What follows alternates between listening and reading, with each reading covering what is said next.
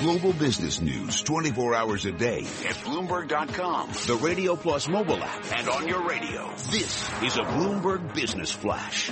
And I'm Karen Moskow. This update's brought to you by Sector Spider ETFs. Why buy a single stock when you can invest in the entire sector? Visit sectorspdrs.com or call 1-866-SECTOR-ETF. U.S. stock index futures are higher, an indication stocks will trim their first weekly drop in four, mirroring a global equity rally as investors reassess stimulus measures in Europe. We check the markets every 15 minutes throughout the trading day on Bloomberg. S&P E-mini futures up 18 points, Dow E-mini futures up 141. Nasdaq E-mini futures up 48. The DAX in Germany is up 3% now. CAC in Paris up 2.9% and the FT100 up 1.5%. 10-year Treasury down 530 seconds. The yield 1.95%. Yield on the two-year 0.94%. NYMEX crude oil up 2.1% or 80 cents to 38.63 a barrel. COMEX gold is down 6 tenths percent or $7.70 to 12.65.10 an ounce. The euro, $1.1094. The yen, 113.77. Banks and technology shares, which have led the recent rebound in equities, are higher in early trading. Morgan Stanley and Goldman Sachs Group are both up more than 1.8%, while Netflix is up 2.6% this morning and Amazon.com is up more than 1%. That's a Bloomberg Business Flash. Tom and Mike. Karen, thank you very much. Well, we are a radio station, Tom. We don't ordinarily take requests and dedications, but Mohamed from Newport Beach wrote in, uh, and he wanted to hear um, the latest hit uh, music from uh, the country music recording star Merle Hazard. oh no! And and I listened to the song, and uh, we have to play this. How long? How long will interest rates stay low? That's the question. The whole world wants to know. This was a uh, it's a it's an actual music video. You can look at Mohamed El-Erian's uh, Twitter feed and get the link to it, um, put together by the folks at the PBS station in Nashville. It is absolutely hilarious. Um, and Mohamed and I were talking this morning, and, and he noted that you don't need his book, you don't need anything else. You listen to the song, and it raises all the questions that the average person wants to know, and and hits. uh, It, and as he put it, they they are much smarter about the economy than the people who are running for president. Uh, uh, a brilliant question. So we've got the uh, Federal Reserve meeting next week, and we've got um, average Americans Who, wanting who, to know. who was the singer? Merle? Uh, it's a, uh, a a country singer named Merle Hazard, not Merle Okay. Haggard, but you know, Mr. Haggard, if you're listening this morning, Merle Haggard, age 78, he founded the Baker, that did, can you play it again, please? It does not sound like the Bakersfield sound. I, I mean, I, Ken, did we lose that? I- will interest rates stay low? That's the question. The whole world wants to know. How? How long will interest rates stay low?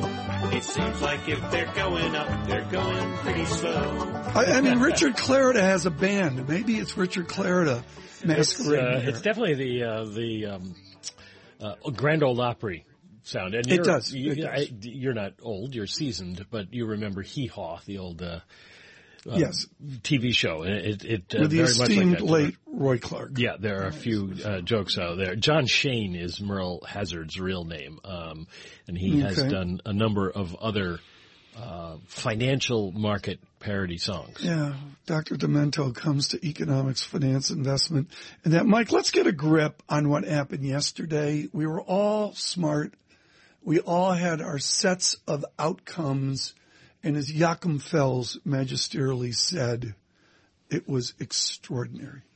Extraordinary what occurred yesterday. Well, we had uh, it was so broad and uh, and so much was done that it seems to have taken markets 24 hours to figure out what they really think about it. The Agreed. Initial, the initial reaction was this is great, and then all of a sudden, well, he said no more interest rate cuts, so that means the euro is going to be stronger, and that's terrible. And then uh, they seem now to have voted on the idea that. This is going to be Yeah. a bank lending channel easing rather than a currency channel. Exactly. And Catherine Mann of OECD ex Brandeis with her magisterial work on international trade and codependency and dysfunction between nations, including China and the United States. She said exactly that, Michael. She said that the public is so weaned on rate change and currency change and that that flows get in the way. And am I right, Michael, that this is monetary, a set of monetary exercises to try to flow money to the public? Haven't we tried that before and it sort of didn't work out? Well, there are interesting questions about what this will do, uh, whether or not it, the, the, the, idea behind the uh, lending program to banks, the TLTRO, is that banks can get a lower rate if they lend more of the money out into the markets. So um, w- that uh, that that may help. The question is, um, does it help enough? Is there enough demand out there? Jane Foley, we've been speaking to really across all of Bloomberg. It seems like she's with us about every three hours, which is appropriate uh, given the whims. Jane, I'm going to call it weak euro, boom, strong euro and we've dampened pretty much back to pre-Draghi. What does it symbolize? Was this just an exercise in confusion or short or long covering, or is this something that you can rationalize? I think there is some confusion out there. I, I think we'd, we'd, certainly have to get that straight. But I think in terms of, of, positioning, one thing that we can say was that the market wasn't as short euros as it was last December. And of course, we need to try and work out why that is. And the reason perhaps is, is because the euro does have this safe haven behaviours. Now, I, am reluctant to call it a safe haven, but the eurozone does have a, a strong current account surplus, meaning there is a surplus of savers. And many of those savers right now are reluctant to, to invest in risky assets. So they, they would rather hold euros and then move into uh, some other markets, given the, the large amount of volatility that we've had this year. Now, the question therefore was, was Draghi always going to be able to get the, the, the euro down if investors were going to be reluctant to, to short it, given the, the current environment? Mm-hmm. And I think we, we know the answer to that.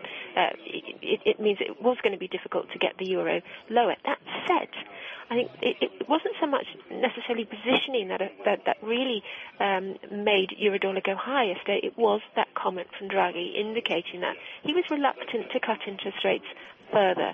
That moved the money market and therefore it pushed up the, the, the value of euro dollar. The, the, the, the euro strengthened.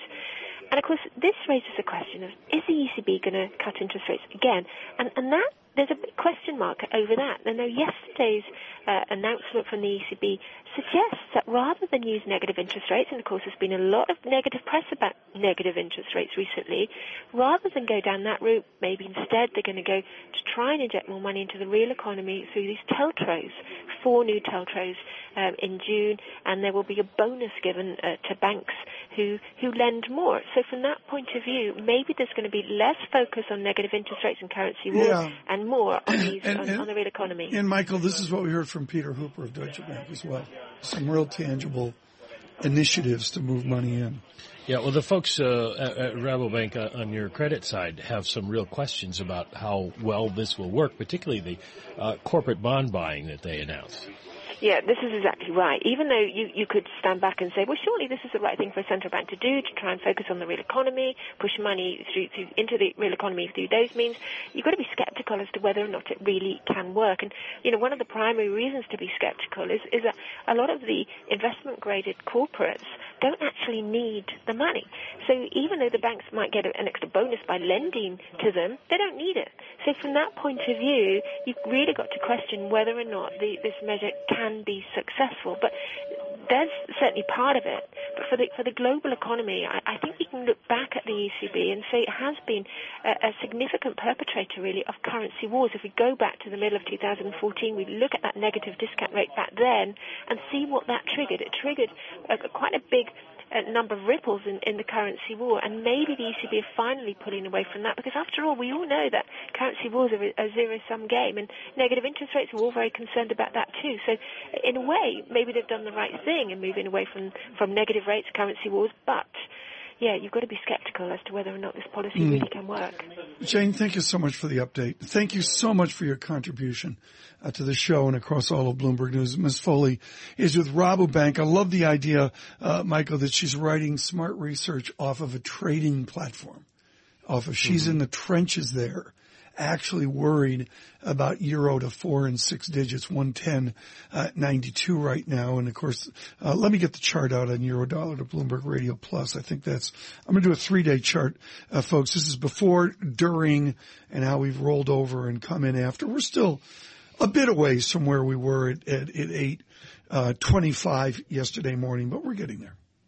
Is you okay over there? I'm okay. I'm listening to your excellent uh, market summaries of you know what's going on right No, I, I think I think it's been a fascinating week, and you know, again, as we said at the end of the show yesterday, massive shout out to everybody that's helped us uh, work in real time before Draghi and uh, uh, during uh, the press conference, which was truly extraordinary, the speed of news that was going on, and of course, as people try to figure out where do we go from here, and most particularly what it means as a follow-on to other central banks. Part of that will be March 16.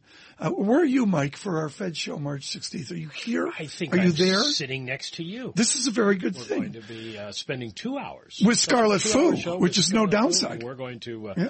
analyze what the Fed uh, probably wouldn't do, but what they're going Well- to say could be really important. It will be interesting to see the guidance that Chair Yellen gives after the history made yesterday. Stay with us worldwide on economics, finance, investment, and international relations. Bloomberg Surveillance.